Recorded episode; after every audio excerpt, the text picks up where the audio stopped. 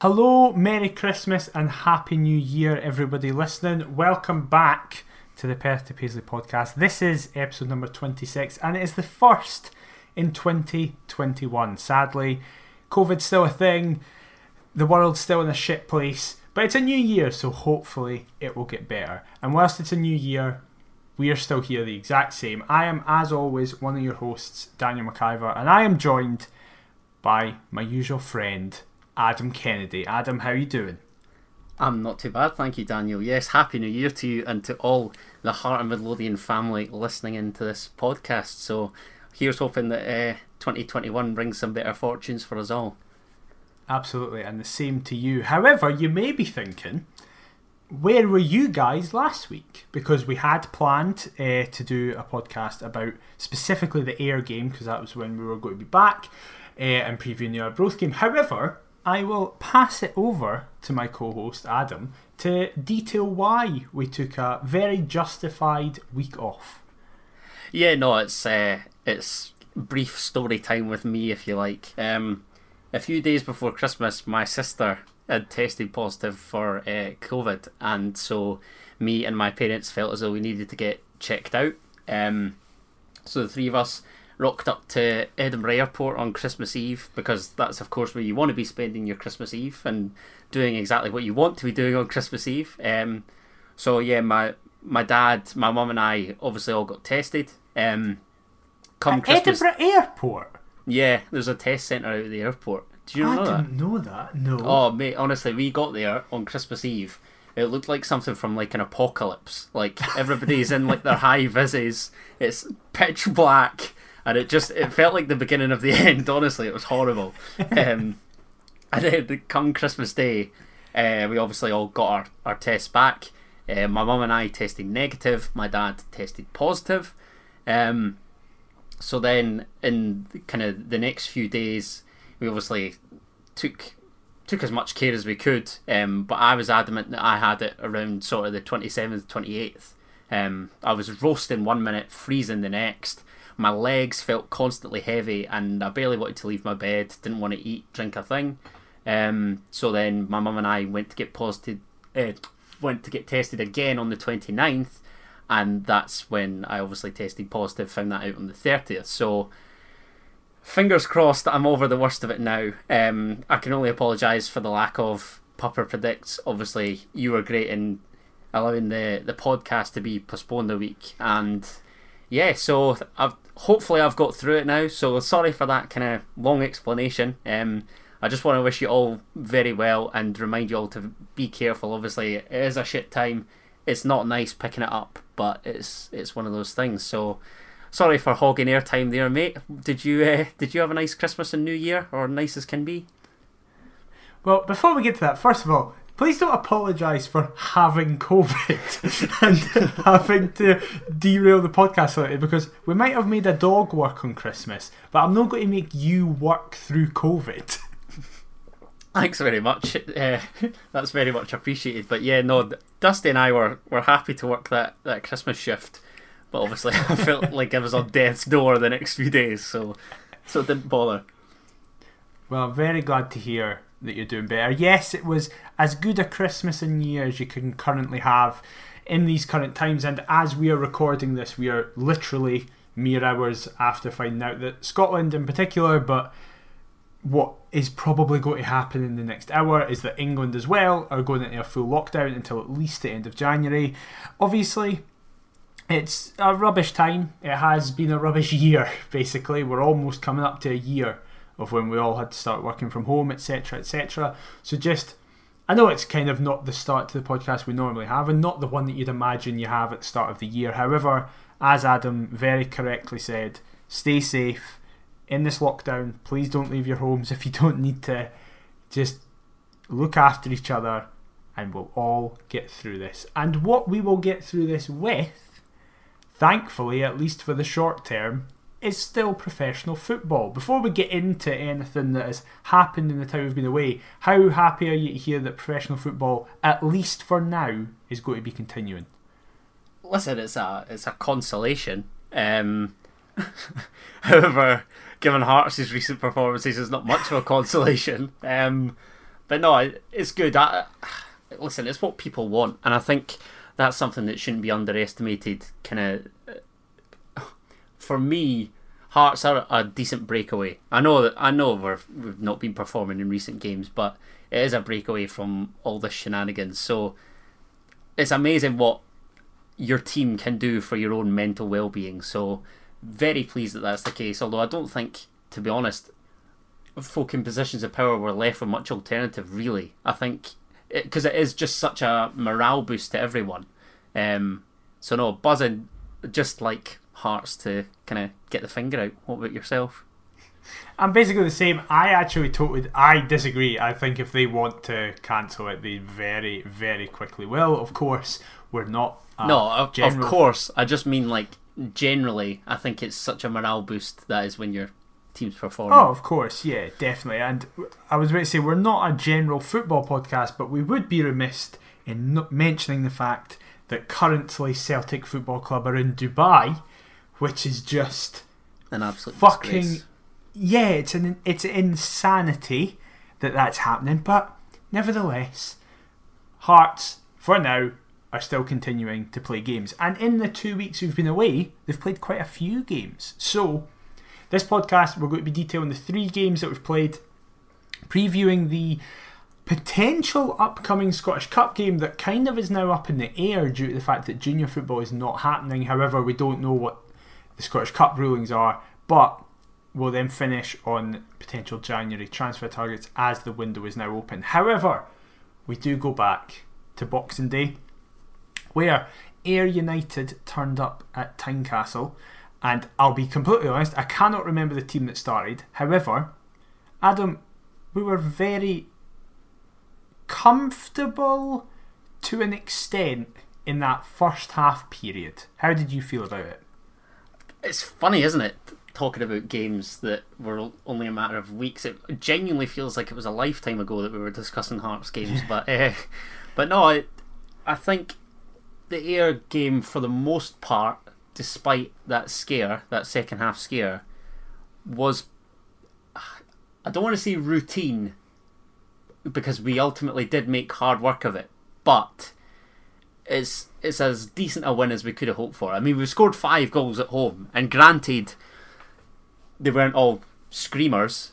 Um, that's being kind, but uh, it, listen, we we got the win.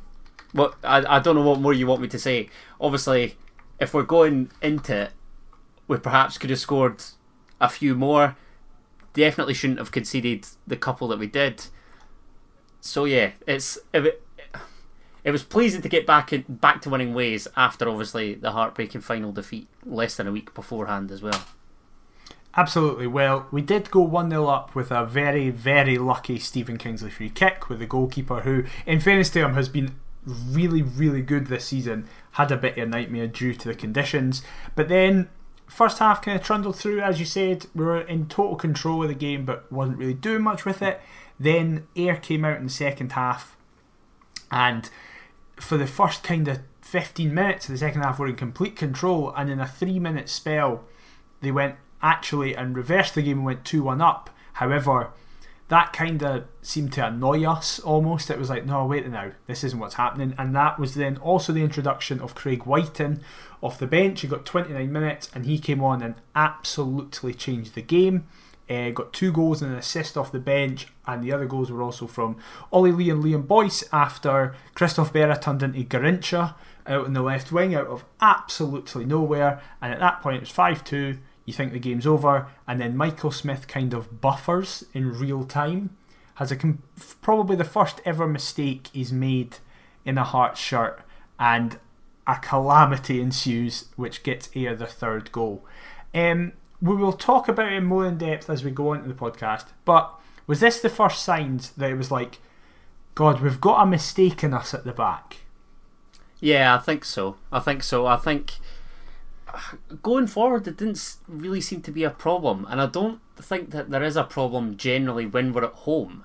It's more so away. I mean, I think I'm, I'm going to give a quick shout out to my dad actually because that Ayr United game, the old man slapped a fiver on Stephen Kingsley first goal at sixteen to one. Um, Nice. Did you did you have Michael Smith?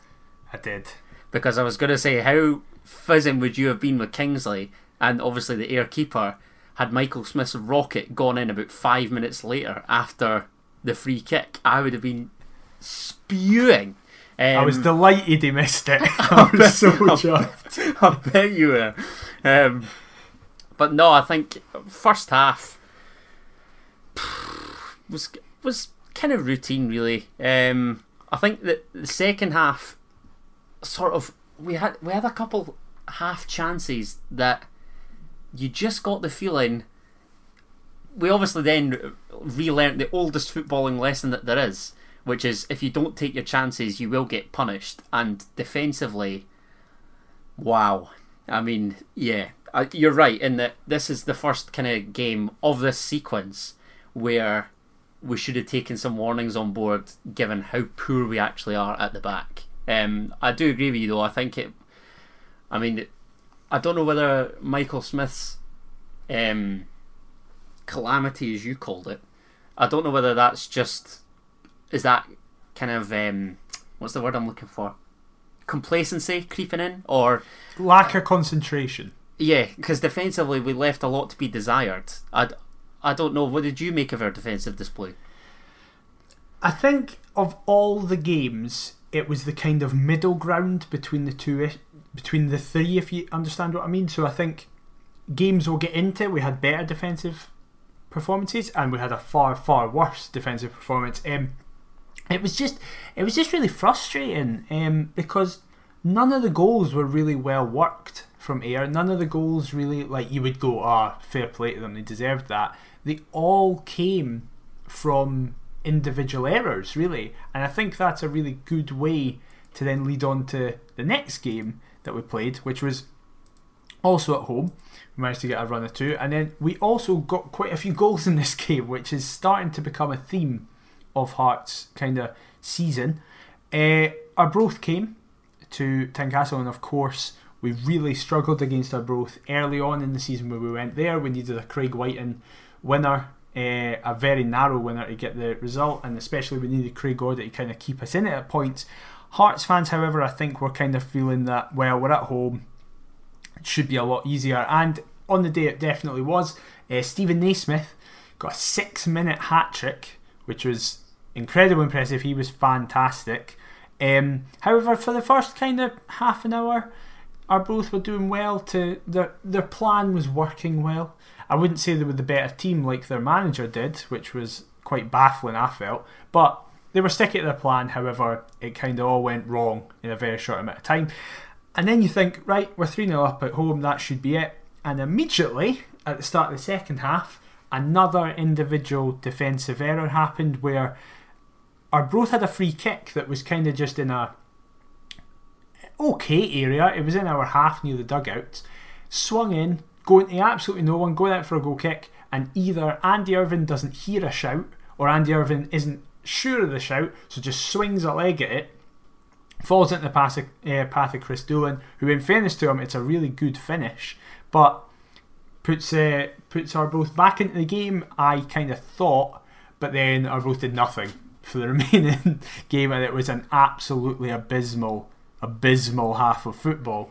But what did you think of the game in general? But more specifically, what did you think of that moment again? I thought that in the Arbroath game we didn't create anything really major till we scored.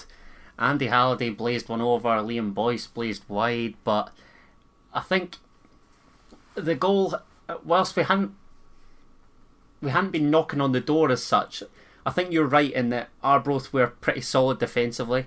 Um,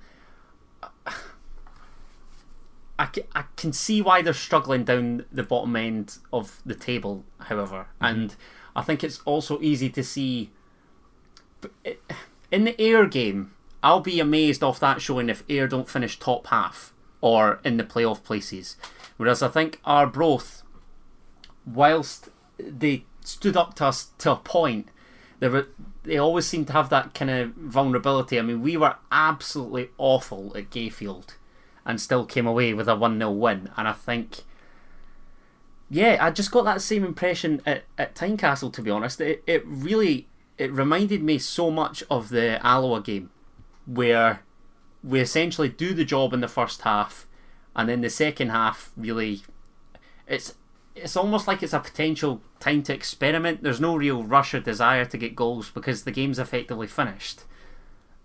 But it just the the only two complaints I've got regarding the Arbroath game are White and missing a sitter to make it four, which he Yeah. should score, and the goal that we concede. I mean, really, that's just I don't even know what that is because, like you say, it's as though Irving's ignored the shout, or he's just not been warned at all, and it's it's a brain fart. He's a, he's a young player. These things happen, but I'm more concerned about the goals that we conceded against Ayr than the, the Arbroath one, to be honest. Despite Doolan's being a good finish against Arbroath, and I thought the boy Luke McCowan, I thought he was a danger in the Ayr game, and it was a decent finish as well. I think you're pretty much spot on with that. I I personally get the criticism that we don't seem to come out at in the second half at home all guns blazing, but I don't have an issue with it personally because we have had the game finished. And when we haven't we have kind of come out. For example you saw it earlier in the season when we played Queen of the South just before the cup final. It's like we we kind of had the game sorted but we still came out the traps firing because Robbie wanted to get confidence ahead of Celtic. I think when you see that Arbroath game, it is a it's just an objective fact that it's going to be hard to get these players up to play Arbroath anyway because there's no fans. And then when you go into half time at home 3 0 up and there's no fans there to keep pushing you, I then think it's really, really hard for them to come out in the second half and keep pushing. I know people will say they're professionals, it's their job, should be doing it. But the argument is they've done it. They've got it done, and every single time it's happened, we've proven it that the game has been done. Now, obviously, in the Ayr game, it was kind of similar, but my argument is that's bad because we were only 1 0 up. You, you do that when you're 3 0 up, not when you're 1 0 up. But I think what was the biggest worry for me is that some players, and we'll get to them in the next game, some players almost seem undroppable. And it's the first time I'm starting to feel that way. So previously, I saw a lot of people say, like, there's a stat where it's like that is now the 23rd consecutive game that Robbie's fielded, di- fielded a different starting 11. He hasn't fielded a consecutive 11 in that amount of time which is a bit worrying in fairness because you want to have a settled side. But I've always felt like, well, with that stat, how can that be? How can there be undroppable players? And the players who have played in almost every game, most of them have earned that. Gordon, Smith, Kingsley, Boyce, Naismith, most of them have been playing every game, and it's because it's deserved. Like they've been fantastic, but there were some players more in the Dundee game, which we'll get to in a minute, that I feel, regardless of what they do, they kind of get to play. And against our Arbroath in the second half in particular, Elliott Frear came on. I know he came on, he didn't start, but he still made an appearance. And I just felt it was emblematic of. I, listen, Elliott Frear really tries, right? He really tries hard. That's so patronising. But I know it does sound patronising. I don't mean it to sound patronising. But he's not a good football player, is he? No, no. It's ugh, I don't know. I I think obviously we'll talk about more than just Elliott Frear, but I I I share that same kind of viewpoint with regards to the second half. I think it must be hard for players to carry that level of performance in the second half when they effectively know it's done, and chances are their opponents know that it's effectively done. Um, Because Arbroath got right into it right at the start and then never pushed again for the Yeah, remaining they- 40 minutes. They did. It was weird. It it was as though they just set up to frustrate, and then, like you say, it, it was literally seven minutes of madness where they've they've conceded three. Like what what do you say as a manager? I know Dick Campbell's coming out and saying that they were obviously they obviously played well. He berates kind of the the Naismith second goal, claiming that it was three yards offside, which is quite frankly laughable.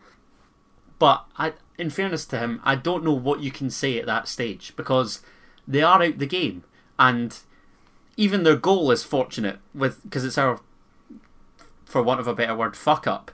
So I don't I don't know. I, the Arbroath win was routine, and is the is the kind of result and performance that we should be expecting. But the Dundee game, I mean, wow! If if we're getting into the squad, I'd be intrigued to hear who you think or who you deem to be undroppable, or who you think. Well, let's rather, just get you won't think anybody's undroppable. You'll think that Neilson deems them undroppable, which I agree. I think is just absolute nonsense. Yes, so let's just get straight into it. I know a lot of people will say, why aren't you focusing on those first two games? And partly because Adam said it feels like a really long time ago, those games, just because we haven't done an episode in that time. But it's very hard to be positive about results when you've had an absolutely shocking result. So as a result, this podcast is probably going to be more negative, and I know, and I will be more positive than Adam because that just is what happens on this show. Yeah, But, yeah, exactly. But it's still going to be quite negative. So, three games in a week, basically. Hearts have their first away game of this week, and it was on Saturday night, the late kickoff, 20 past 7. We go up to Dens. Now, previous to this, obviously, opening game of the season, we battered Dundee 6 2. So I think a lot of Hearts fans went, they're probably going to be more up for this than they were in the previous one. However, it was also with the news that one of our players, alongside Adam, had tested positive for COVID.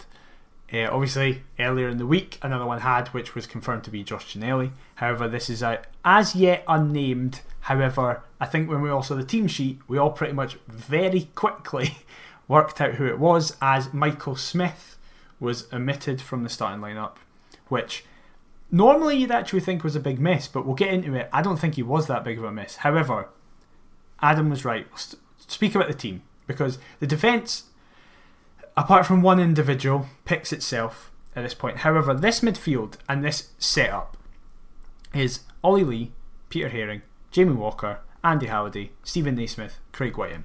Now, Adam, I don't know if you disagree with this. However, I looked at that and went, there is absolutely no width there. We've got four, four or five wingers on the bench, no width there.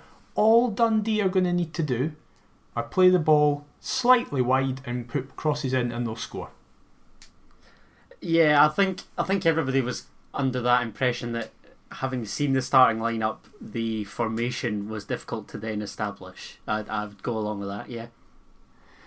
And then I think immediate. There's obviously a very big talking point immediately where Byrne comes in in I think about 43 seconds and absolutely kills Naismith in what should be a red card but was given as a yellow card. First of all, before I go on to speak more about that, do you do you think it was a red or do you agree it was a yellow? I think that the only reason he's not given a red card is because of how early it happens in the game, to Yeah. be honest. And there was another, he made another couple questionable challenges um, later on in, in the match. So I think Sean Byrne was pretty lucky to stay on the park, if, if all being told. But that's that's not the reason why we lost, and it would be foolish to suggest otherwise.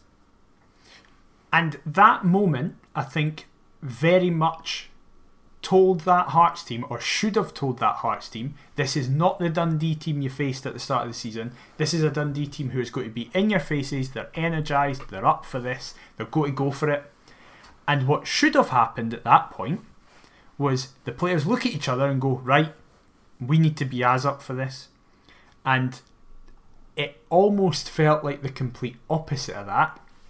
So we get into the 14th minute, and literally what I said, they had the ball out wide, crossed the ball in, and a somehow completely unmarked Jordan McGhee, of all people, heads it in to make it 1 0.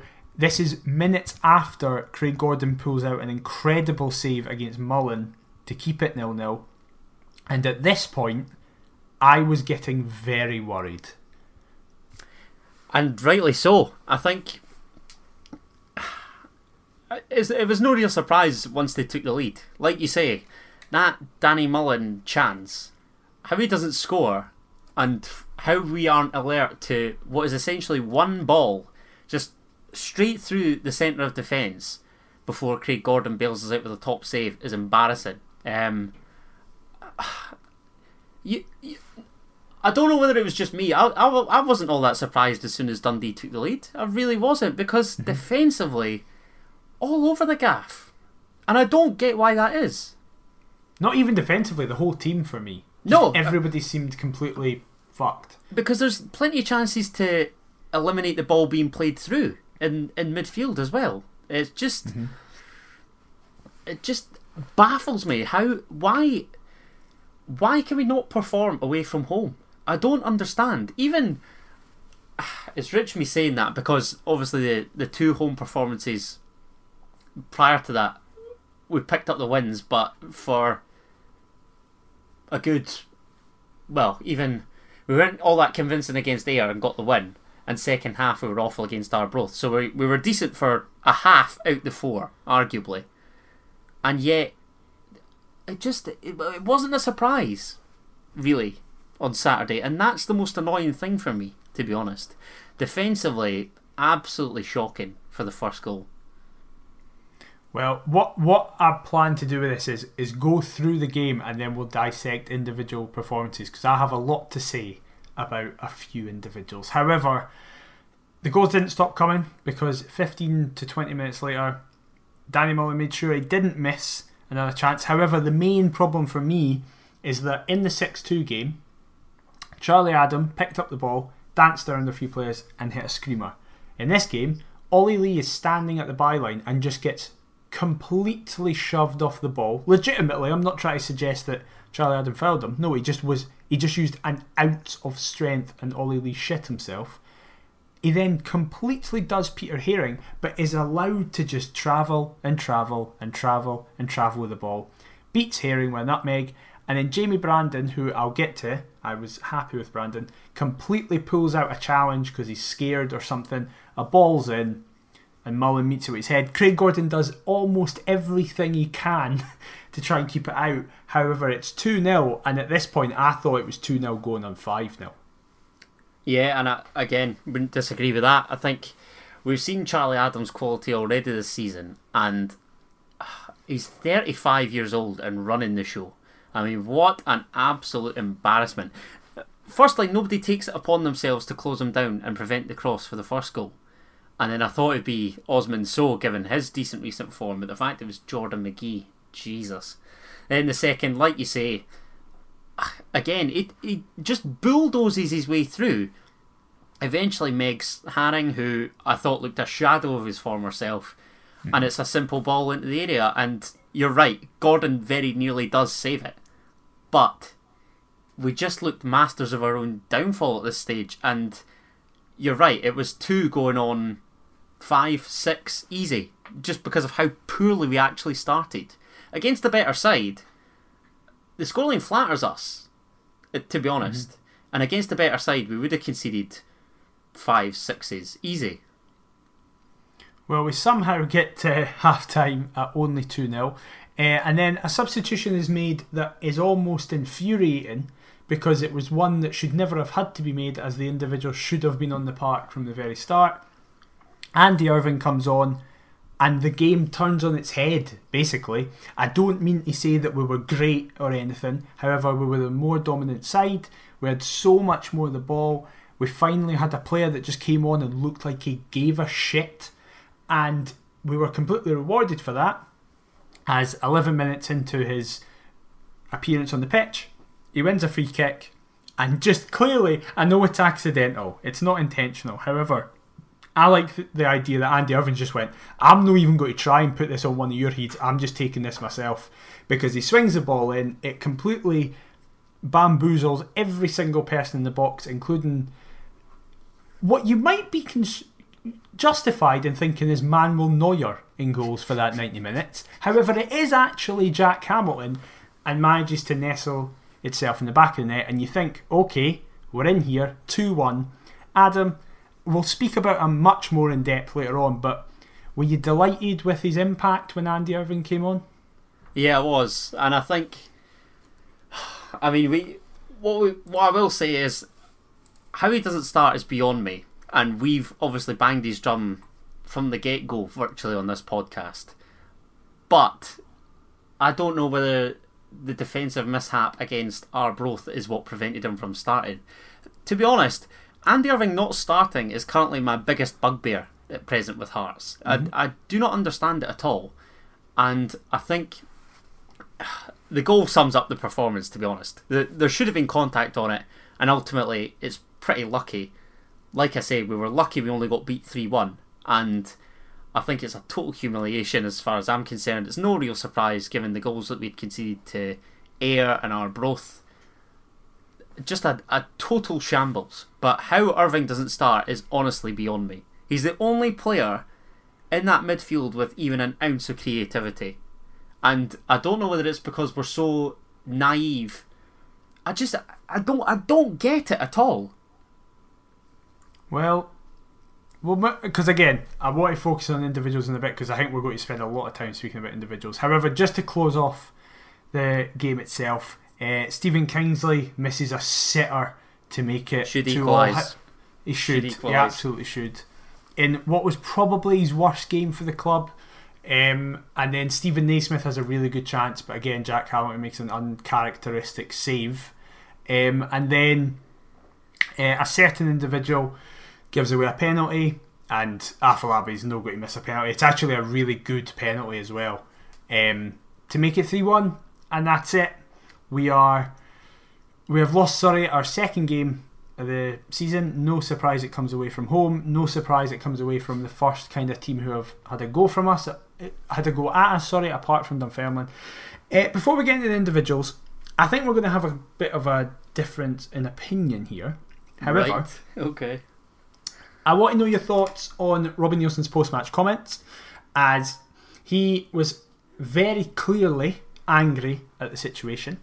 And I actually have what he says here. Uh, it's not everything he says, however, it's the, the important bits. He says, On the balance of chances created, we should have had at least a point, if not won the game.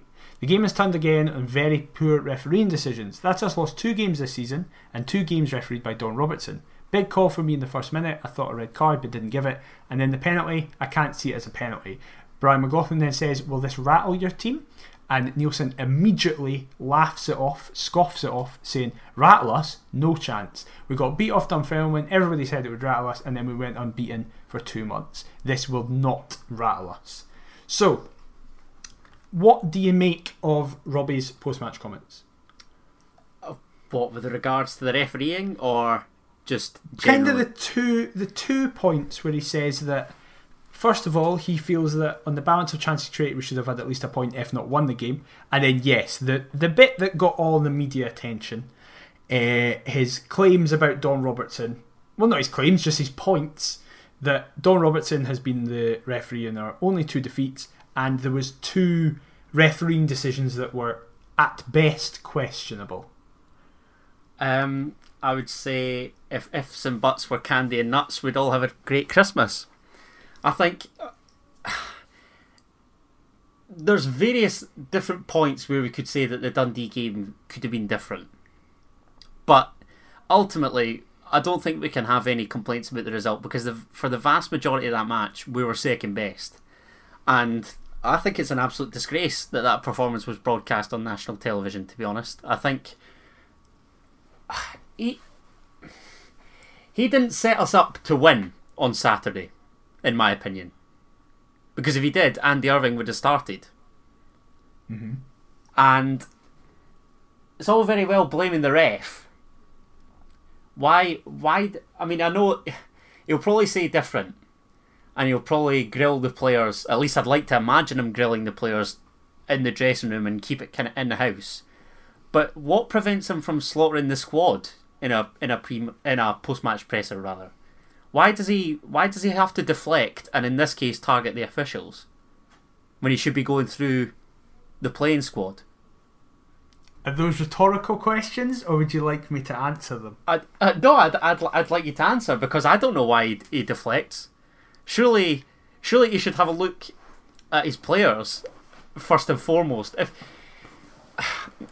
it can be down to fine margins, but it wasn't down to fine margins as to why we got beat on Saturday, and I won't hear any different. We were absolutely awful, and yet So- he he feels he, sorry mate he feels it No, necessary keep going. to, Keep to- going. he feels it necessary to target the officials first and foremost. I don't.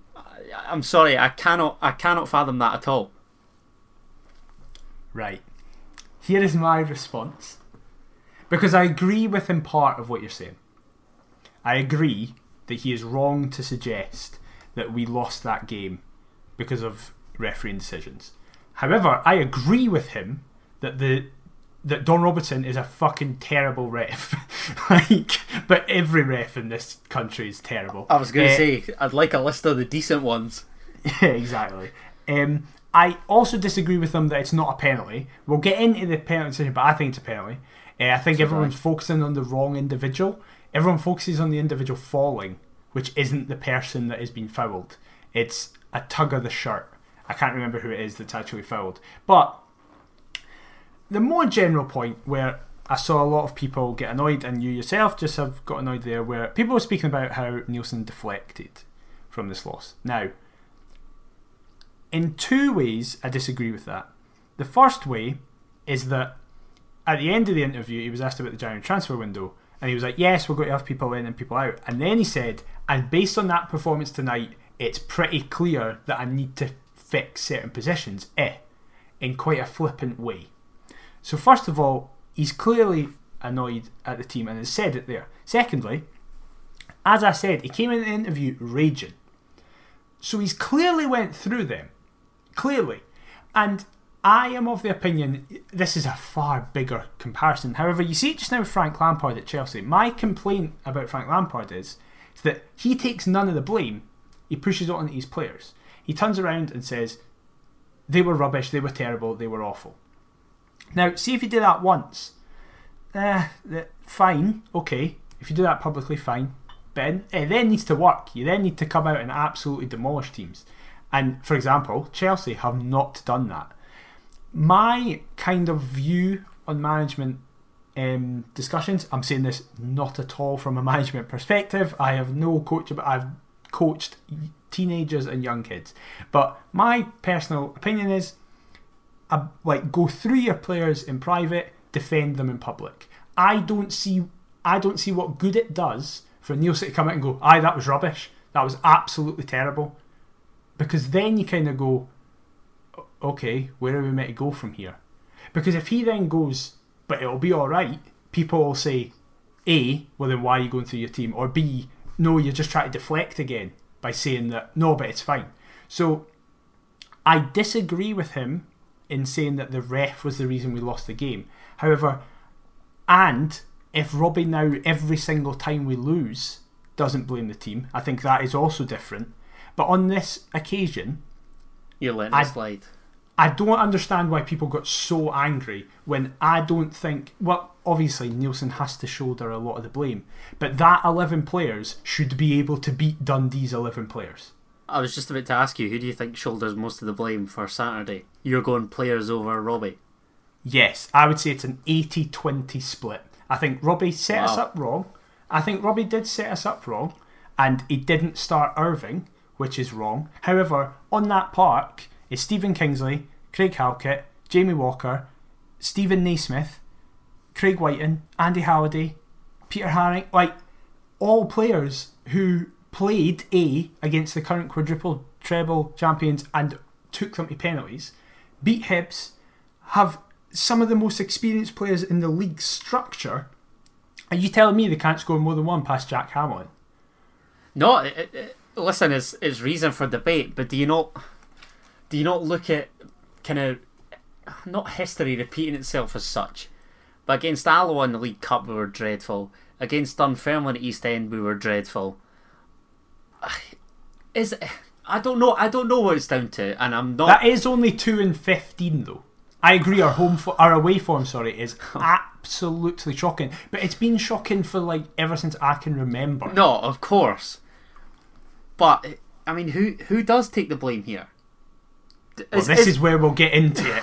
this is where we'll get into the individuals. right. Okay. So, Hit me with it. Craig Gordon. I'm going to start with the positives. right. Craig sure, this will be quick. Ah, exactly. There's literally three names. Craig Gordon can't he do anything about any of the goals and kept Kept it, it kept three. the scoreline respectable. Yeah. Yeah, I, I would agree with that. Jamie Brandon, I thought it was one of his best performances for us. I would also agree with that.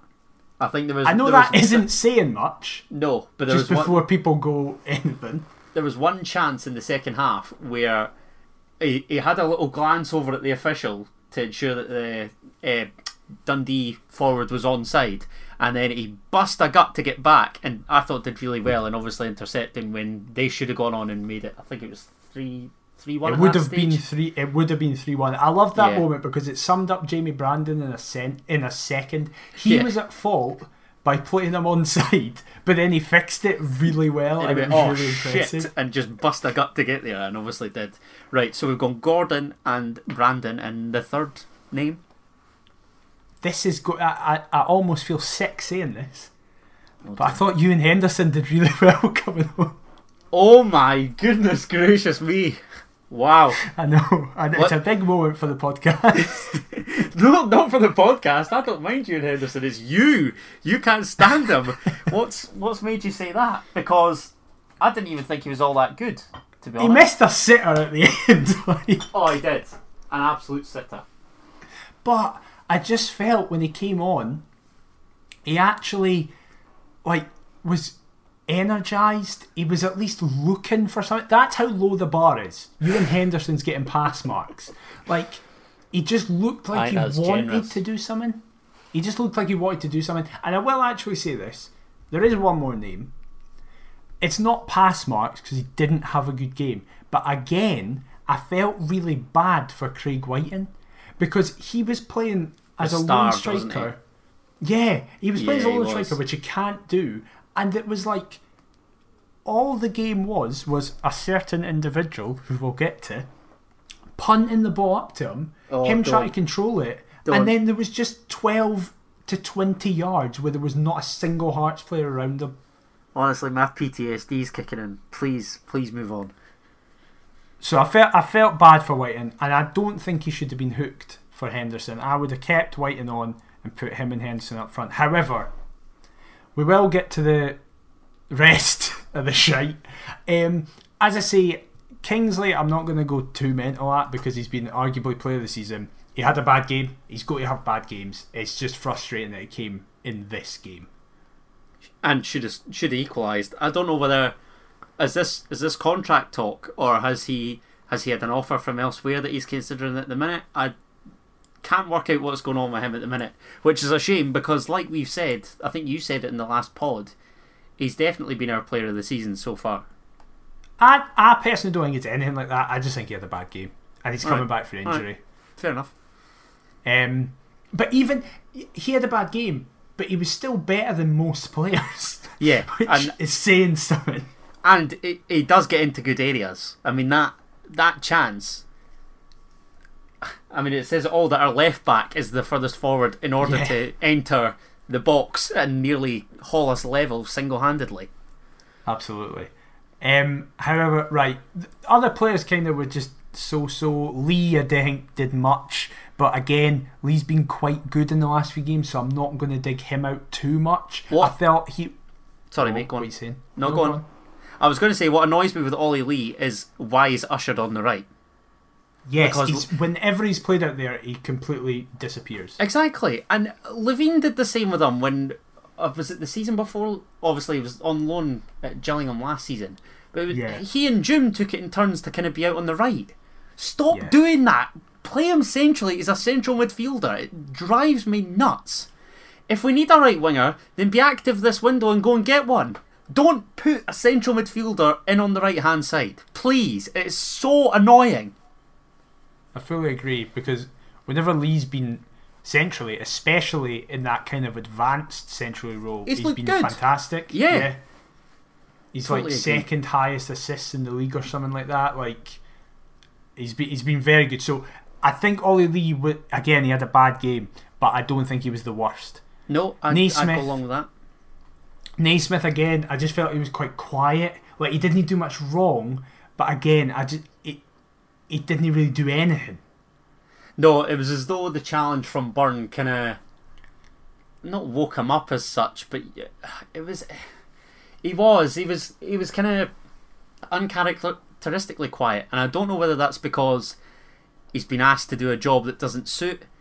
He's not kind of. The formation was a mess. We're, we're Mm-hmm. essentially trying to play with wingers with no width, and it, it just uh, either place him centrally, place him up front, or don't bother. I, I, again, it's similar to Lee. Don't place him out. I see him kind of hogging the left hand side touchline. Don't do that. Play him in the middle, please. Thanks. We then go to kind of the last player before the final cluster.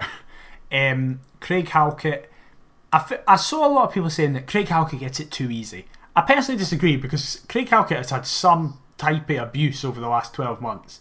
Um, but I feel Halkett, again, he had a bad game. He was part of that defence. He had a very bad game. But again, I just feel that he was never at direct fault for a goal, personally. I'm trying to think back. Because if one of the individuals we're going to speak about was directly at fault for two of them. And then the other one was Kingsley. The first one was Kingsley was out of position. Who- What was the first goal again? That's terrible. It was We've just Jord- discussed it. Jordan McGhee's header where he was just Oh, free. that's right. Yeah, yeah. No, that's not down to Halkett. Then Danny Mullen could maybe, uh, maybe, but it's probably more so the left hand side. And you're going to say that, yeah, right. No, I, I, yeah. I don't Again, he had a bad game. I don't want people to think, oh, you're praising No. him. No, he had a bad game, but he wasn't the worst. No, ag- agreed. And I don't get kind of the how I don't get how we've turned on Halkett when he was trying to single-handedly keep Craig Levein in their job. I mean, the amount of late goals that he conjured up.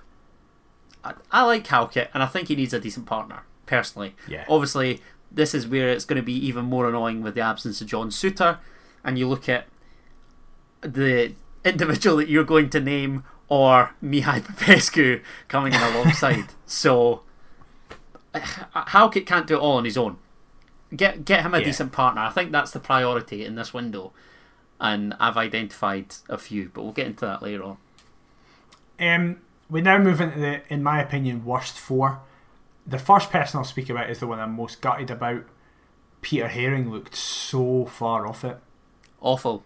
Like I say, a shadow of his former self. I don't know what's don't know what's going on. And I see fans absolutely slewing Peter Haring after you know, deeming him the saviour and a key reason as to why we didn't perform last season. I maybe he needs taken it well, he needs taken out the team. But to turn on him in that fashion I think is bang out of order, personally. Absolutely. I think I think the pitch didn't help. He's still coming back to he's clearly still not fully fit. I don't care what anybody says, he's clearly still not fully fit. And that pitch was a nightmare. So I think he was just quite intrepid about the whole situation. He didn't want to slide into many challenges. The bubbles were getting the best of him, which is quite rare. And it was a mercy that he was taken off for Irving at half time. But if he's not fully fit, then why are you choosing him to start the game? I don't know if it's fully fit in terms of physical fitness, but he's clearly not match fit. But worryingly, the only way you can get match fit is by playing games. Yeah, no, uh, but like you say, I mean the the introduction for Irving was, you know, it it was the it was the only necessary change, and ultimately shouldn't have happened. So why Peter Haring wasn't on the bench? I, I don't I don't get his inclusion. If well, it's easy saying this now. Obviously, the game's taking place, but if he's not fully fit and not all there, why why bother when this is, you know. We've spoken about Dundee as a potential promotion contender, so this game at Dens is probably one of the biggest that we'll have. So why would you choose him to start if not fully there? Baffles me. I've just realised, by the way, of course Andy Irving gets pass marks. I didn't see him in the bit before, but of course he was our man in the match. like, Yeah. of course he got pass marks. That goes without saying. And my three would be Gordon, Brandon, and Irving. Yeah, I feel that's very fair. However, going from the positive threes to the three that, to be honest, uh, this might be reactive. However, we're speaking about this two days. I, I never want to see them play for us this season again. Yeah, I thought this was coming. I don't want to see Christophe Berra, Jamie Walker, or Andy Halliday play for us again this season. Andy Halliday, I'll give it to him. I think he was quite good in the left back position without Kingsley. If he's going to play on left back, that's fine. I never want to see him in midfield again. We'll speak about Halliday first. Wow. The main issue is with me. I'm not expecting Andy Halliday to be the creative force in this team. I'm not expecting Andy Halliday to be the one who's driving us forward.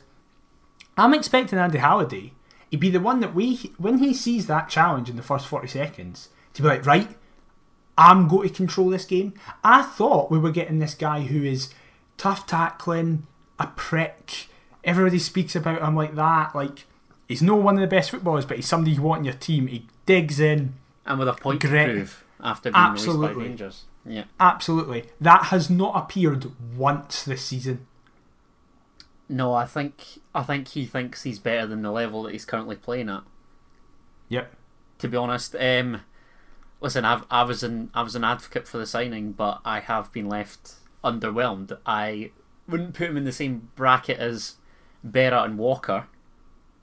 That's Um, fair. and I, I agree. I actually thought he looked all right filling in at left back. That's that's kind of one of the reasons why I wanted the signing was that bit versatility. So cool, but yeah, in, in midfield he's left a lot to be desired, and I don't know whether that's because.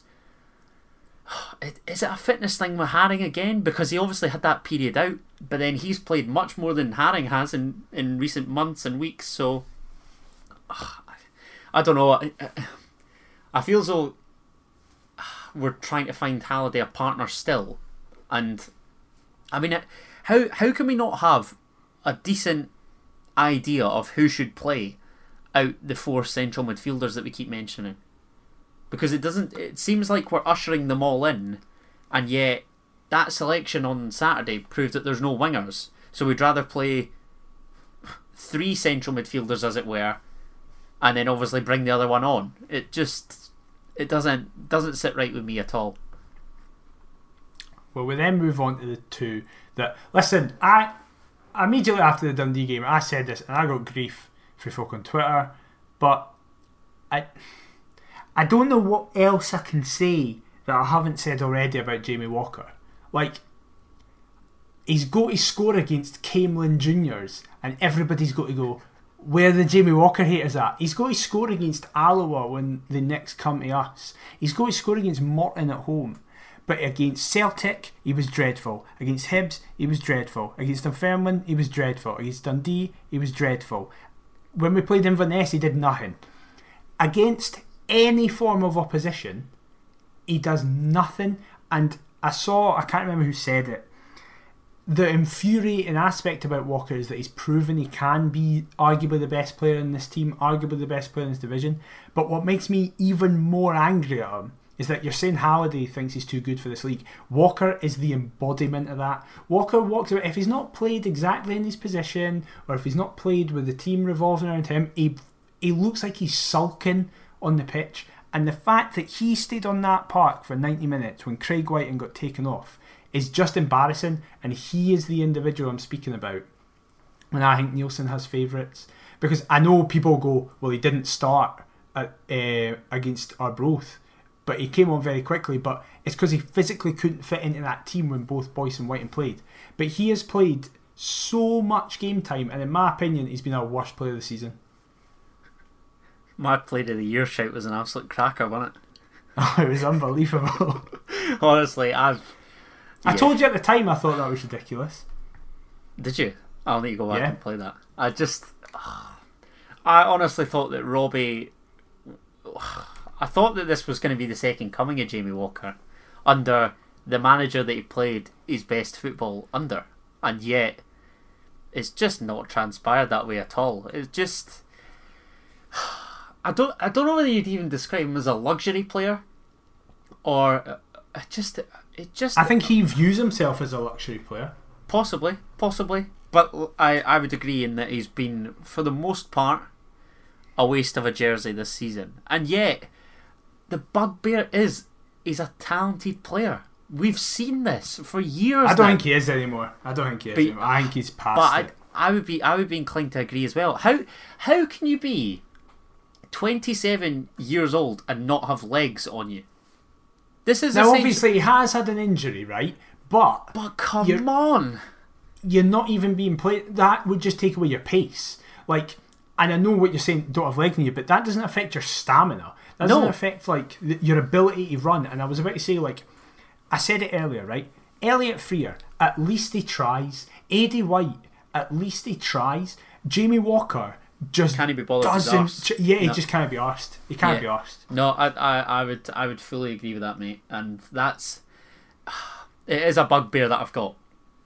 To, um, amongst many, I accept with this Hearts team, but yeah, he just, he, he's one of the most, if not the most infuriating, current playing squad member.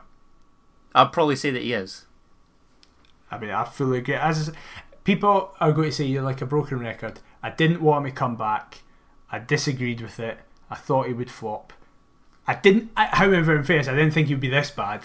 I thought he would. When we went down to this league, I thought because you you were justified in your decision to make him play year. I was being funny in the podcast with Cameron. I was like, "Oh, that's a nightmare decision." Like, whilst there was a part of me that agreed with that, the majority of me went, "He's in the league he was classing, the Yeah. manager he was classing, a lower level than what he thinks he should be at." So he should just be able to take the piss out of every single team in this league. And But he's well got done, no Jamie. desire to You've done it against Morton. You've done it against Morton, mate. Well done. but he's got absolutely no desire to prove that he should be playing at a higher level, and that's mm-hmm. that is annoying. It's very annoying. But I, I don't know what I don't know what more there is to say on Jamie Walker. I I've put my neck on the line, stuck up from time after time, and he's not delivering for Hearts at the minute. So I don't know how much longer I can persist with saying that I would view him amongst one of the best in our current playing squad because he's done nothing to justify me even saying that. Well, I, for one, very much hope he leaves at the end of the season. I'd love him to leave this month, but he won't. I hope he leaves in the summer. And we get to the man who I think probably had the worst game of the night. Oh. He's had the worst game for most nights he's been in since Daniel Stendel came in. And listen, we all disagreed with the way Daniel Stendel did it. It shouldn't have been handled in the way it was. But Daniel Stendel was completely right and justified to not play Christophe Berra. And it is now at the point where it is almost hindering his legacy at the club. yeah, yeah, it is, and we spoke about Which is heartbreaking. Of It's course it is. Of course it is, and we spoke about it on the pod. I think even last week I sort of compared him to Rio Ferdinand Mm-hmm. with his QPR days, but yeah, f- finished for for want of a better word. Just there was a part of me that thought even might be, you know, adequate in this league given that loan spell at Dundee, but it just it has it hasn't transpired that way at all. Certainly in, in recent weeks, I think he's been of more use as a as an unorthodox left winger, hasn't he? Yeah. What what was the game? Was it? It was that Ayr game, wasn't it? The Ayr game, yeah, where he just hit the left wing and played a ball in for Wighton. I mean, how many times you me- you briefly mentioned it when we were dissecting the Dundee game? How many long balls just aimlessly up the park? It was as though we were watching us under Levein again. It mm-hmm. just it's infuriating. And yet you look at the playing squad and you think it's it's of a better talent than this division.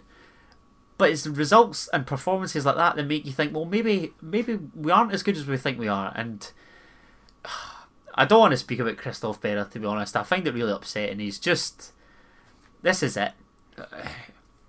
If if we go up and he retires after that, sweet. All right, well done. You've mm-hmm. you've saved your legacy, like you say. But just it it's actually it's painful to watch. And I think again we go back to the point. I think the t- in my opinion the two worst performing players of the season have been Robbie's two favourites because Mihai Popescu was dropped from the team and has barely made an appearance since that game at East End Park where he was at fault for the first goal, well, even even if he's at fault for both goals, Christophe Berra doesn't even jump for Danny Mullen's goal on Saturday night. Christophe Berra, a 35 year old or whatever he is, seasoned pro, when we're trying to get back into the game, pulls the shirt of a player in the box. Mihai Popescu never made mistakes like that. Ever. Yes, he's a fucking bomb scare. I say it every single time we speak about it, but Popescu is a better ball player than Berra. He's better than the air now in Berra, which is all Berra had. He's better. He's got better pace than Berra. Popescu absolutely looks like he could just do anything at any time.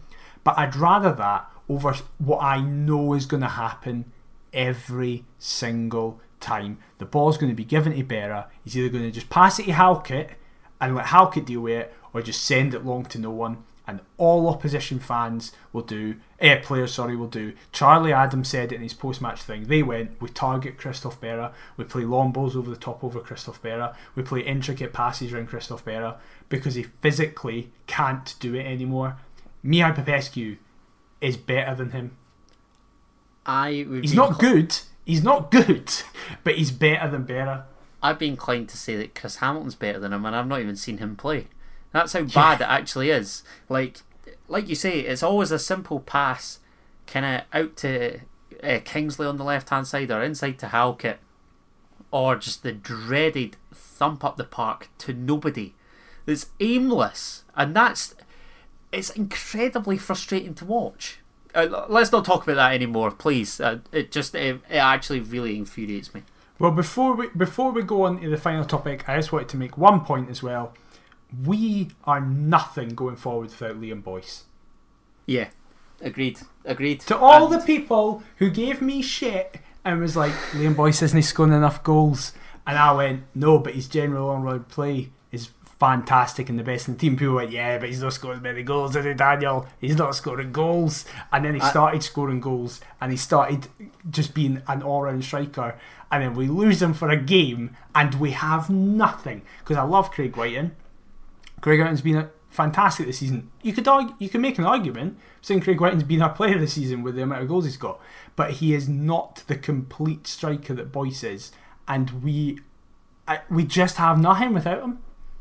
No, I'd go along with that. And I was one of the ones that was adamant that Liam Boyce was going to come good, but I'd yet to I'd yet to seen him kind of contribute with goals and the like. And there was a time where I was wanting him taken out of the team, but yeah, just just he is literally so key for us, and it's embarrassing that even at the stage that we're at, we're so dependent on arguably a handful of players.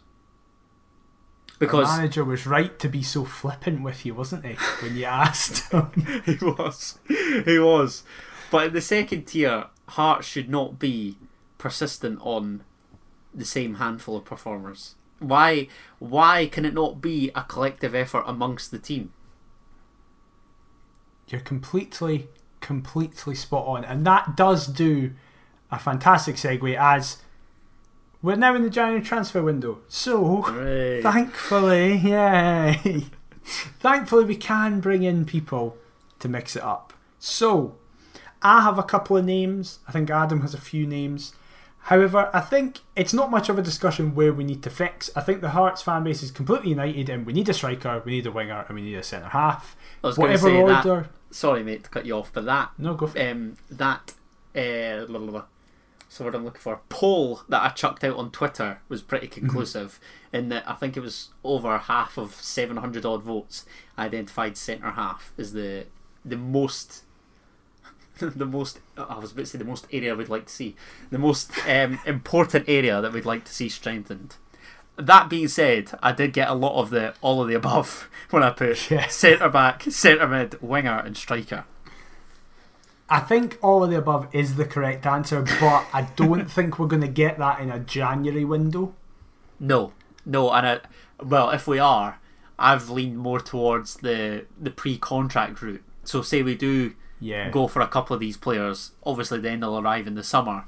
Whereas, well, I mean, we could buy them out with kind of a minimal fee, but I, d- I don't I don't see that being the case, to be honest. Well, that actually perfectly lines up with my two individuals. You've I've just got. gone for two. I've got two in terms of names of players. Right, okay. because I'll be honest, I agree we need a centre half more than anybody. I don't know who, but I don't care who. I just want a new centre half. They'll be better than all of what we have. Oh, However, uh, just just because we've put names forward doesn't mean that you know Joe Savage isn't going to listen to this and think, "Oh bloody hell!" The Perth to Paisley boys are adamant that we should be signing that centre half, so let's go in for him. This Listen, is just it's just ones that we'd like to see. But go on. when and now though, don't sell ourselves too short. We might be the scouting network for Hearts and Yeah. Joe Savage. Yeah, and you need to only look at our track record. We were adamant that Andy Halliday should be picked up, and look how that's transpired. Hey, we were also adamant that Andy Irving should be in the team every week, and we've been proven right on that. Ah, that's a good point. A good point. Like recruitment, So- it's hit and miss, but carry on. Exactly. However, we're speaking about centre halves. I presume you have some centre halves, so we'll start with you. I do. I've got um, three kind of out of contract Scottish Premiership centre halves I'd like to see us go for. Is And one I've of them Clevid Dikamona? it is not.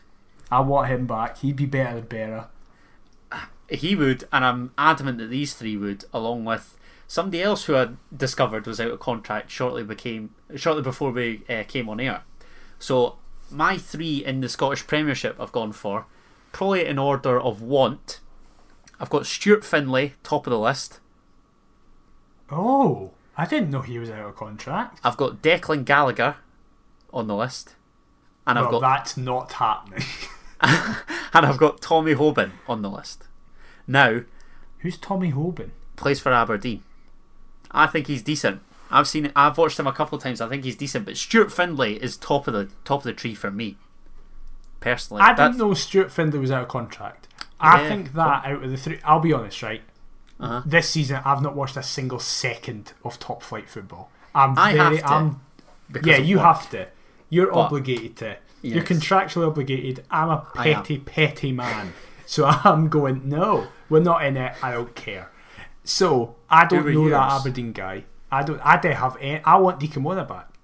Just oh, is your other name in a in another area? Oh, my names are up front. Right. no, okay. one of my names is up front. One of my names is a winger. Oh, is it is this the two that we've been supposedly linked with through kickback and whatever? No, who Alright. we've been linked with with the evening news. All right. Okay. okay. Well, a much more stable source. I've, I also before we um before we came on here discovered that you and Murray have done Fairland's out of contract at the end of the season as well, and I wouldn't be against opting for him. that would be an interesting one. So yeah, I, I think we've got we've got options at centre half. I'd love to see us going for Stuart Findlay out of the, out of the, That would be that good. four. Declan Gallagher's a no chance. There's no chance we're getting Declan Gallagher Why?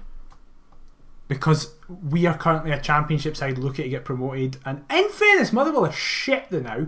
In that's fairness, shocking. I think. well then why would we want them? Why do we wait now? Actually, here's a point. Why do we want two centre halves from two teams who are massively struggling just now in the All Prem? right. Well, we'll we'll go for Tommy Hoban then. No, I did. I'm. I'm funny. Do you know what? Do you know what the worst thing is? I've literally I've identified the key areas and out of contract players, and the amount of Killie players that I'm thinking, "Ah, yeah, I'll take him. Oh my god! I do get the point because people will say that it's like, why do you want players who are currently what Motherwell are like tenth and Killie eighth or something? It's, Like, it's understandable. I mean, well, certainly they're both they're both in the bottom six. I'm gonna check. I think they're However- I think they're only a couple points off bottom, but carry on. however, those two individuals are good, and like you could use the argument, why would anybody want Stephen Kingsley? He's playing the championship. It's like, well, th- because there's, you need to look at the situation. Like, I would take Declan Gallagher here. Of course, that's not even a conversation. Of No. course, I would. Scotland internationalist, like, of course you would. And the Stuart same Findlay, with Findlay. Yeah, absolutely. I like the look of him. I've literally forgot the name of the Aberdeen guy. Tommy Hoban, Tommy Homer. How old is he? Twenty six, I think. Oh, to be fair, I thought I was going to be able to have the excuse that he was like 19 or something, just They- breaking through. they re-signed him. I think they signed him initially on loan from Watford, and then they brought him in on a permanent deal. I I think he's all right personally, but That's Well, just have no that's just personal prerogative. So On, um, however, actually, I'm saying, why do you want players for lower ranking teams? I've got a player from Kilmarnock. well, Big Cleve. No. Oh well, yeah, it's Cleve. I want him, but that isn't who I meant. Um, I don't know if I want this individual. However, this individual has apparently been linked with us in the last 24 hours. So I wanted your opinion. Uh huh. It's the Wolf himself, Eamon Yeah. Brophy. On the list would take personally. He's obviously, apparently, he's not having a very good season. He scored like three and twelve or something. No, he's he's lost his spot kind of in the Killie team to the big boy um, Kabamba up front. Um, and they sometimes go two up and play the pair of them, which I actually think is a good pair. It's sort of the big, big fish, little fish that I've spoken about before. But I think Surely it's a big man, little man. Where are fish no, coming yeah, into sorry, you know what I mean. But Well, just that's the title. Big fish, little fish is absolutely the title. But I think I think Eamon Brophy is similar to uh, Liam Boyce and Craig Wighton. I think we need somebody a bit bigger. So I've got another couple alternatives, but I wouldn't be against Eamon Brophy. We need Kevin Kyle. Listen, if Big Kev lost a bit of timber, I think he can still do a job. Current day, current day, 2021 Kevin Kyle could probably get in our team. Then. He he he jumped at the chance to play for us again. So he would. He was speaking about us on Twitter the other day. It was lovely. loves The the, memories. Jambos, does Big Kev. What a guy.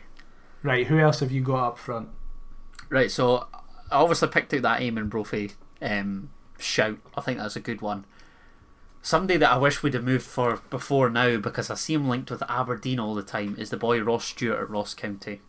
That yeah, that take him, lot of sense. take him in a heartbeat. He's he's decent, big boy, and I think he's been linked. I think they had a bid re- rejected. Was it Rotherham? I think expressed yes, an it was. interest. Yeah, it Yeah. was. Um, and then the other one. the If one you I'm say gonna- Osman Sow, no, I'm no, going to no. kill you. No, I'm going to get a lot of stick for this. But I actually think he's a handful that is probably Oh, better than most never, folk give him credit never, for. Ever a good start. We have to go as a handful and better than people give him credit for. So this is going to be a, either a journeyman striker who's kind of been fine everywhere, or somebody who had massive potential and has completely flopped. I wouldn't say he fits under either. Maybe a journeyman, but big Marios Ogkmpoe of Hamilton Accies wouldn't be against signing him. I know, I'll get- who that is. I'll get crucified for that. The big Greek boy that Hamilton play up front. The big. How long has he, has he been there for more than this He's season? he scored twice in the two all against us. Oh, that was him. Oh, Aye. I'd take him just to annoy them then. Yeah, no, I, I, I like the look of him, mate, and I think in a two, he'd be he'd be a nuisance. He'd create space. I I, I can't mind him being very big. No, he's a big boy, very Is big boy. Aye, is I was boy. right up the back of the rosebud in fairness for that game, so everybody looks tiny there. I, I mean, I, I'm just waiting for the messages like, what is this slaver on? But I actually think he'd do a job for us. How's he been doing this season? Past Two yeah, and I- 20. No, I, he's been injured. I know that in, in recent games. Oh, that's what we need. That's what we need. Somebody who's got a fucking recurring injury record. Welcome, lad. I'm surprised you don't snapped him up already. Exactly. But no, I just I don't know. I think they're the main two, aren't they? Areas centre half and centre forward. See, I disagree. Well, and winger, wingers. Yeah, winger winger for me is as important as the centre half. Because I think if you play Wighton in a system correctly, Wighton will score goals. Interesting. Who have you got any wingers on the short list? No. I do. Oh, you do. I do. I do indeed. It's not Gary Mackay-Steven because I see It's that. not Gary Mackay-Steven. I don't want him. I don't want Greg Stewart either. I don't want either of them to come. I'd take I'd take either of them. They're better than No. what we've got. no, Why? they're not. Why? They're both old men who have no legs anymore. We're just speaking about Jamie Walker with no legs. So you want to sign 31 year old Gary Mackay-Steven and 30 year old Greg Stewart? I guarantee they'd put a better shift in than Jamie Walker. Well, that I could put in a better shift than Jamie Walker. Because at least I'd try. Right, well, go on. Who, who have you got? Tam Bear. Oh, I know it's everybody's been speaking about him. However, in the last 24 hours, he's been interviewed, and we actually have more of an insight into what he wants to do in the game. And he spoke about how the fact that when he's in France, his dad's name is always hanging over him. Always, he can't get away from it. However, in Scotland, no one speaks about his dad, so he can play Which freely. is a lie. But go on. It is a lie, but I think nobody in Airdrie speaks about his dad. but because probably folk in Airdrie ken who his dad is. But the more important part of the interview, he said he doesn't want to go to Celtic or Rangers because he, he said it's pointless going to a bigger club but to sit on the bench. He wants to play game time.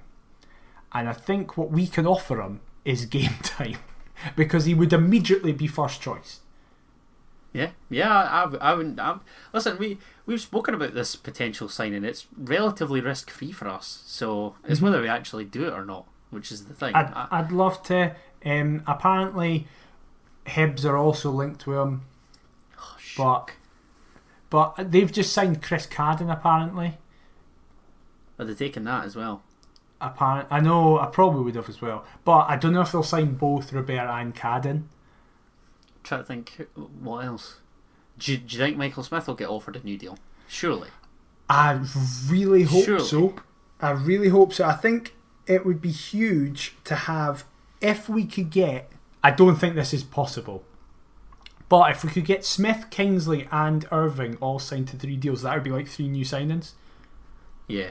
I, I mean, I, I just saw that Stephen O'Donnell's deal's up at Motherwell, I think. So if Michael Smith's not offered a new deal for whatever reason, I wouldn't be against signing uh, Stephen O'Donnell. I think Robbie was wanting him for his Dundee United team before he obviously moved over to us. But yeah, uh, even even going on transfer market, mate. I mean, there's not there's not a great deal of genuine quality. Look, was looking at a couple wingers, but nothing really jumped out at me. To be That's the thing. Like January in the last kind of ten years, the only big player I can remember us getting was January 2016 when we got Souttar. yeah. That's the kind of only one I really remember because obviously in past the last January we had we got fucking Donis Avdijaj. And United were a sinking ship as well, and Souttar was one of the. He was kind of one of that golden generation that emerged from United as well, wasn't he? But The summer's going to be the biggest. Robbie's made it Yeah. very clear that he wanted a sporting director in. He would have liked it by now, but he was like, it is imperative for January. eh, So- for next summer, sorry. so let me ask: if you had three wishes in January, what would they be? Can can re-signing players be one wish? Yeah, yeah, I'll, Well- I'll, I'll accept. The first wish would be that we sign re-sign Irving, Kingsley, and Smith onto deals. Yeah, and then for a couple of incomings, then Second is we get Laurent Robert. That's who I'd like. Thomas Robert even. So oh, I do this all the time because Newcastle, Newcastle, and that English team, right? So Laurent's more likely to come, probably. That's probably true. Um, I do that all the time because I just think of that free kick against Man United and I love that man and I want to say that his son's played for us. That'd be amazing. But yes, Tam Robert. And my third wish is that Jamie Walker leaves for a million pounds. You're laughing. you asked for wishes. That's what I want. I mean, I'd take if somebody came up to me, we can just have Jamie Walker leave. I'd be like, "Yep, take that." I know. Interesting. I'm sick and tired of him, Adam. I'm sick and tired of him. I, I'm almost like don't like him. Like I like every Hearts player, obviously, but he's no, also like a he's a fucking idiot with his Instagram and all, and his views politically and socially. We're not going to get into that, that, but I don't think I'd like him on a personal level either. So what we've established is you really do not like Jamie Walker. I don't. I never have either. I never. I'll say it. I never have. I've never got the infatuation with him. Sam Nicholson was better. Wow. So was Billy King on his day. Wow. I loved Billy King. Right, that moment in the relegation derby, that Jamie Walker's never given me a moment like that. Well, that was that was very. Prove me conclusive. wrong, Adam. What has he done? Um, well, um, he he slammed home an equaliser in the in the one all derby the, the season after. Yeah, he did. Great. What? So did Ozturk, and it was better, right? So that was the most forgettable derby that season. That one-all draw. Oh, terrible. Absolutely terrible. Alright, listen, I'm surprised we've not seen the Hibs goal scorer linked with us yet. Because that always seems to, that rumour always seems to re-emerge. Big cum dog. That is true. That is very Give it- true. Give it time, probably. That that'll It just will be happen. that'll just be as soon as Gary Mackay, Steven, and Greg Stewart die down. Uh, have they? Did they even spot light up? I saw. I'll, I'm just going to say it now because I've been speaking out recently. Aaron Fraser started that, and I, I publicly called him out for it and just went, "This is stupid." I'm not. I'm not sure he did. I, I'm. I'm adamant that that was plucked from. There was another account shared it, and they said that they plucked it from Kickback, which of course Oh well, what a fucking is, resume! Is the, is the nucleus of Hearts transfer news. Um, no, no, just uh, uh, no. I, I can't. what about I you though? What about you though? What three wishes would you like? My three wishes. I'd go along with you with the contract extensions. That's a given. I'd like Stuart because he's a player Mm-hmm. I've admired for a good good wee while. I think I think I want this one probably more just for just for the banter more than anything else. Kevin Kyle returning. yes, but no. Um, I see Allan Campbell get linked with Hibs and Aberdeen. now, I know, I, I mean, I think he's destined for a move down south. But if we hijack that and he chose to come to Championship Hearts over Hibs and Aberdeen, that would just be hilarious. Wait, we've just had a 20 minute period speaking about players. Allan Campbell's never come up No, because no, because you were talking about centre halves, and then I've got I've got centre half, centre mid, winger, and striker. Kind of, I've chosen out kind of three for each position. And Why I, didn't you mention them earlier? I don't know because we weren't talking about central midfielders. I feel like we always get linked with Robbie Neilson always gets linked with Allan Campbell. Well, let's make it happen. Come on, at Hibs and Aberdeen's expense, that'd be hilarious. No, It would be eh, better than most of what we have, in fairness. Yeah, I think so. But then I don't think I don't think central midfield's a, a problem like centre half and up front is. I agree. I very much agree. So I think it's fourth in behind centre half, striker, and winger. They're yeah, they three of the most yeah, important. Totally agree. Um, because um, we've got yeah, Scott McGill, who I want to see playing more often. But that that for just for the shithousery, you know, you know me and my want for shithousery and my screwball no, whoa, whoa, whoa, whoa, whoa, whoa, whoa, fixation. Because the last time this happened, we got Andy fucking Halliday. So I might have to put a stop to this. Right, okay, so the three wishes are the contract extension, Stuart Findlay, and um, Ross Stewart. There you go. I'll change it up. That's fair. I'll change. Ross Stewart would be good, but he'd come to us and be broken like every striker. Oh, striker. absolutely no doubt in my mind that that'd be the case. But it's, In fairness, Boyce hasn't been. Boyce is, a, despite what some people want to say, Boyce has come and been good. and he was a Ross County hero. Hey, He was. There you go. The Staggies know how to produce a striker. Tell you that for free. Well, what a way to end pro Ross County for some reason. But a massive thank you for listening. We're back. It's a new year. We're very excited. Because obviously, last year was a shit year in terms of society, but it was the year that we restarted, and the support has been incredible, genuinely mind blowing. Nowhere near, sorry, much more than we thought uh, we'd kind of ever get, really. Because, I mean, listen to the quality of this show, and you'll understand why we didn't think many What are you trying to say? would want to listen. You said big fish, little fish, right? For fuck's sake. That's no winning any awards, is it? Yet. Don't even answer that. Don't even answer that. So, we are Perth to Paisley. You can get us on all the socials at Perth to Paisley. We are on YouTube as well if you want to look at an image when you listen to this as well. Please leave us a review on all, on whatever podcast platform. You can do it on all of them if you want, that'd be class. But your preferred platform of choice, it goes a really, really long way. Adam, where can people get you on social media? Uh, people can get me on socials at Adam T Kendo, and it's been an absolute delight discussing our dire football team once again. So thoroughly enjoyed it, mate. What about yourself? Absolutely. And I am at McIver the Mark. We will be back next week, hopefully with football to discuss and talk about, but obviously just kind of see what the patter is with all the current changes. Please, everybody, stay safe, stay at home if you can. Thank you to all the people I know. Um, uh, Hearts fan messaged me actually who listens to the podcast and they work in the NHS. So I'm really sorry. I can't remember your name. I feel fucking terrible. But we're glad to help you through it. Keep doing it. We're going to win the league. It's going to be fine. See you next time. Keep the faith. More of the JTs!